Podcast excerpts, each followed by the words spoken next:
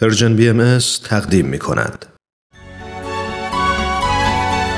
پیام دوست این دوشنبه رو با برنامه گزیده های از یک سخنرانی از رادیو پیام دوست ادامه میدیم که بخش چهارم و یا بخش پایانی گزیده های از سخنرانی خانم شهلا شفیق خواهد بود با عنوان زنان در ایران معاصر تیرگی ها و روشنایی ها خانم شهلا شفیق نویسنده پژوهشگر و جامعه شناس هستند و این سخنرانی رو در بیست و دومین همایش سالانه انجمن ادب و هنر ایران ایراد کردند.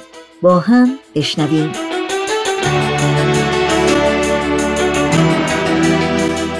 بعد ما وارد دوره شدیم که بعد از انقلاب من یادمه ما تو دوره انقلاب دانشجو بودیم و من دانشجو خیلی فعالی بودم و می‌رفتیم توی صفوف تظاهرات شرکت کنیم. می‌گفتیم آزادی و به حال فکرمون این بود که آزادی باشه روشنایی باشه بهتری باشه.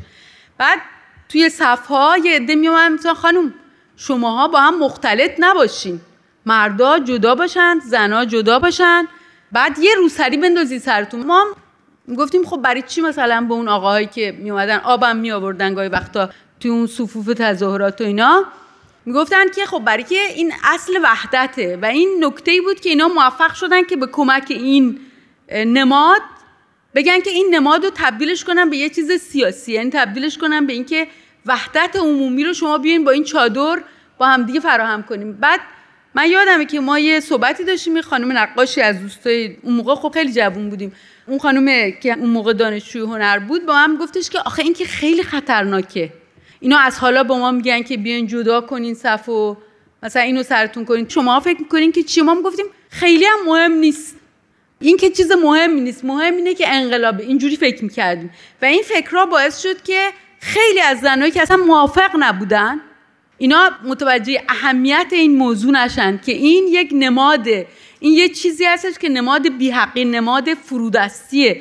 نماد این هستش که تو در انسانیت خودت با مرد متفاوتی این بدن تو مکان گناهه. چون اصل قضیهش اینه دیگه. یعنی شما در واقع میشین نماینده شیطان. شما هستین که جمعیت رو به هم میریزین. شما هستین که باعث میشین.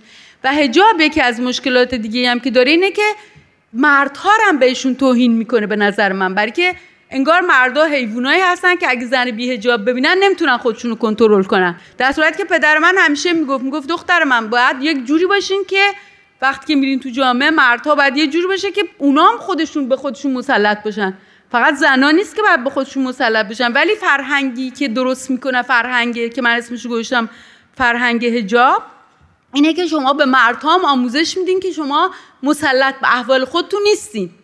و این خب بیولایتی برخیشتن ولایت نداشتن برخیشتن یکی از بدترین نقاط انحطاط بشریه. یعنی که آدما خودشون قبول کنن که آدم نیستن و نمی‌تونن خودشون رو در مقابل دیگری کنترل بکنن. می‌دونین؟ این یک ماجرایی هستش که حالا من خودم در اون دوره زیاد به این چیزا فکر نمی‌کردم. یعنی فکر می‌کردم که اینا مهم نیست و اساسا اینطوری بود فکرم. چطور شد که متوجه شدم؟ قبل از اینکه بخوام بیام بیرون به خاطر همین ماجرای دستگیری ها اینا خب منم یک مدتی در اختفا زندگی که بیشتر اختفا کمی بیشتر از نیمه زندگی می‌کردم و خیلی هم سخت بود به خاطر اینکه من مادر بزرگم مثلا که خیلی دوست داشتم زنگم گاهی وقتا بهش می‌زدم اونم اونجا قربون صدقه من می‌رفت پشت تلفن ولی نمی‌تونستم برم خونه مثلا ببینمش برای من مثلا بگم آشرشته درست می‌کرد یا مثلا سفره مینداخت یا هر کاری که می‌کرد خب خبر می‌کرد اینا ولی گفتم نمی‌تونم بیام برای که نمی‌شد دیگه در اون موقع. و اون دوره من یادمی که وقتی اینا حجاب رو اجباری کردن خب من دلم نمی‌خواست اینو سرم کنم برای که داشتم یکم متوجه می‌شدم که خیلی چیز سنگینیه این. قبلا قبول کرده بودم یعنی قبلا فکر مهم نیست یه چیز فری یه روزی که رفته بودم بیرون یه پسر جوونی با کلاشینکوف یه پسری که مثلا می‌تونست برادر کوچیک من باشه. آمد جلو گفت کرو سرید.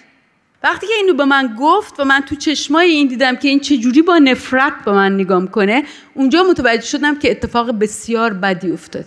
یعنی یک نفرتی رو توی این جامعه گسترش دارن میدن و ما هم ناآگاهانه بهش توجه نکردیم. اصلا متوجه این موضوع نبودیم. و حالا این بعدا می‌خوایم ما با این چیکار کنیم. وقتی آمدم بیرون در فرانسه در اولین روزهای تبدید که خیلی سخته. من نمی‌دونم شما خودتون حتما این روزها رو زندگی کردین. برای من بسیار وحشتناک بود. اینکه پرت بشم از یک کشوری به یک کشور دیگه و اونجا نه زبونش رو می‌دونستم ولی فقط اون نبود. اصلا اینکه از تمام اون کسانی که دوست داشتم از مملکتی که دوست داشتم از همه چی جدا شده بودیم و پشت سرمون هم دریای خون بود دیگه. من یادم ما از راه های غیرقانونی از ترکیه و اینا که داشتیم میومدیم توی راه همه جور آدمی رو ما می‌دیدیم دیگه. من تو داستانا بعضی وقتا نوشتم مثلا از همه مذاهب بودن. اصلا کسایی بودن که اصلا کار سیاسی نکرده بودن. ولی فقط به خاطر عقیدهشون خودتون بهتر این چیزا رو می‌دونید.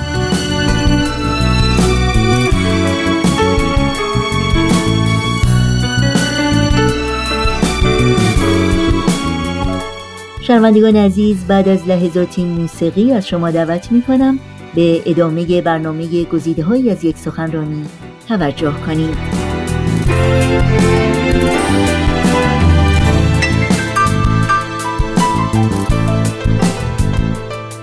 توی اون دوره های دردناک من اولین فکری که کردم گفتم خب حالا من اگه بخوام برم بعد از اینکه اون دوره های دردناک سپری شده یکم زبان یاد گرفتم گفتم حالا باید چیکار کنم؟ بعد برم دانشگاه تا مرحله چهار سال جامعه شناسی رو خونده بودم.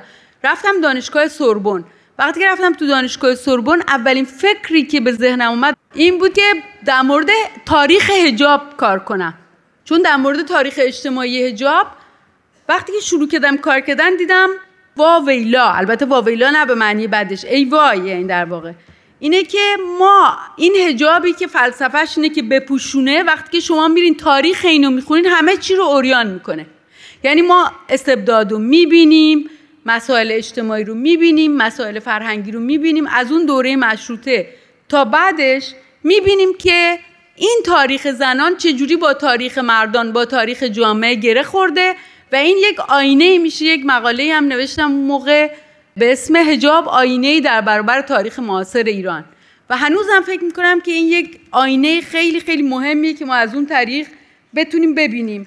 ولی حالا برای اینکه دیگه وقتم داره تموم میشه البته دو دقیقه دیگه مونده. ولی خب حالا برای اون برمیگردم به این شاعرانی که در این یعنی گفتم این جمله آخری که نوشتم. از روزگار قرتالعین تا زمانه سیمین بهبهانی دهه هاست شاعران ما حقاهی زنان ایرانی را سرودند. برای من حقاهی جامعه ایرانی هم هست.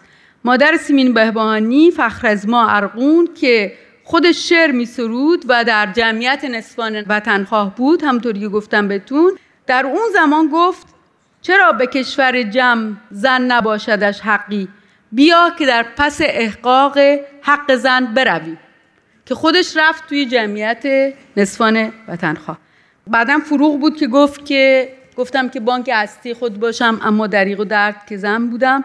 پروین اعتصامی که در مورد مسئله حق به هر حال بسیار سرود و خیلی عمرش کوتاه بود و اتفاقا خانم همسر آقای مهری خانم فت خیلی من اصلا مسئله حافظه اسمی وحشتناکه ولی یک کتاب زندگی نامه نوشتن در مورد سیمین بهبانی که فوقالعاده کتاب خوبیه برای که خیلی کم هست راجع به پروین اعتصامی ببخشید. پروین اعتصامی کار زیادی در موردش نشده ولی به جاست که از کار ایشون اسم ببرم. بعد سیمین بهبهانی بعد از مادرش که میگه بیا بریم به احقاق حق زن شعری داره که میگه حق حق کنان زگلومان خونی چکیده به تشتی. بهتان به هر سر برزن شد دار دار سزامان. دار دار یعنی به دار آویختن. هی نقم ساز رهایی شاید که خسته دردی. این گونه از تو نزیبد زاری به نای و نوامان. میگه زاری نکن. وقت سواریت ای زن صد چشمه دیدم و صد فن. از نو بتاز و بتازان تا ناکجای رهامان. پس به یاد سیمین بهبانی و به همه زنان کشورمون خانوم نسرین ستوده که البته یک نمادی هستن از مقاومت زن ایرانی امروز و البته مقاومت جامعه ایرانیشون نسرین ستوده نماد همه جامعه ایران هست خانم شیرین عبادی که به حال جاشون اینجا خالیه و همه زنان دیگری مثل گلرخ ایرانی مثل کسان دیگری که امروز برای نوشتن در زندانه و بسیاری از زنان دیگه و مردان دیگه که همچنان اونجا هستن و اینکه در جامعه ما یک مقاومت فرهنگی بسیار گسترده هست که اگر نقطه روشنی باشه امروز اون هست که این روشنایی ها بسیارند و ما به امید به این روشنایی ها داریم. خیلی ممنونم از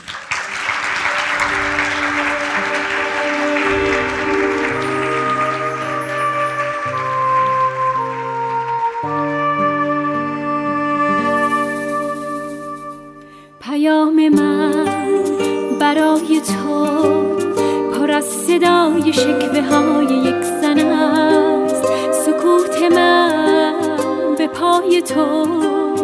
نشانه بغض و اعتراضم است. به هر رهی در این جهان یه مادر صبور و دل شکسته به زیر پای خشم تو اسیر افترا و پا بستم.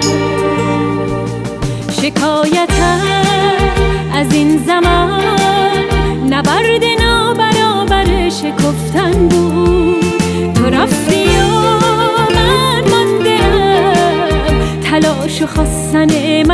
کم نبود. سوال من از این جهان که درگیر جنگ و خون تشنگیست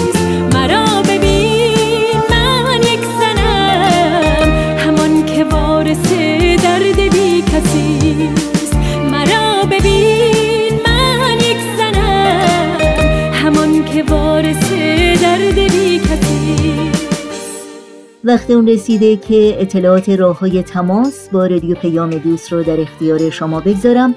آدرس ایمیل ما هست info at persianbms.org شماره تلفن ما 001 703 671 828 828 در واتساپ شماره تماس با ما هست 001 240 560 2414 و در شبکه های اجتماعی برنامه های رادیو پیام دوست رو می‌تونید زیر اسم Persian BMS پیدا بکنید و با آدرس at Persian BMS Contact در کانال تلگرام با ما در تماس باشید. به جرم زن بودن همیشه کم بودم. برای کینه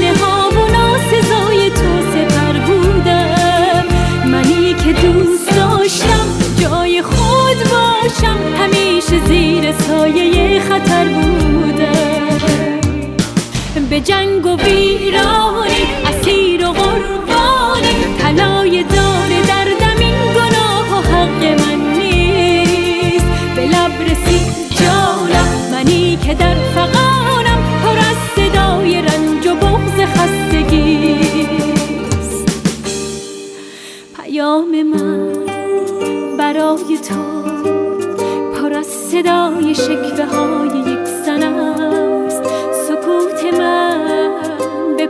تو. نشانه بغض و اعتراضم است. نشانه بغض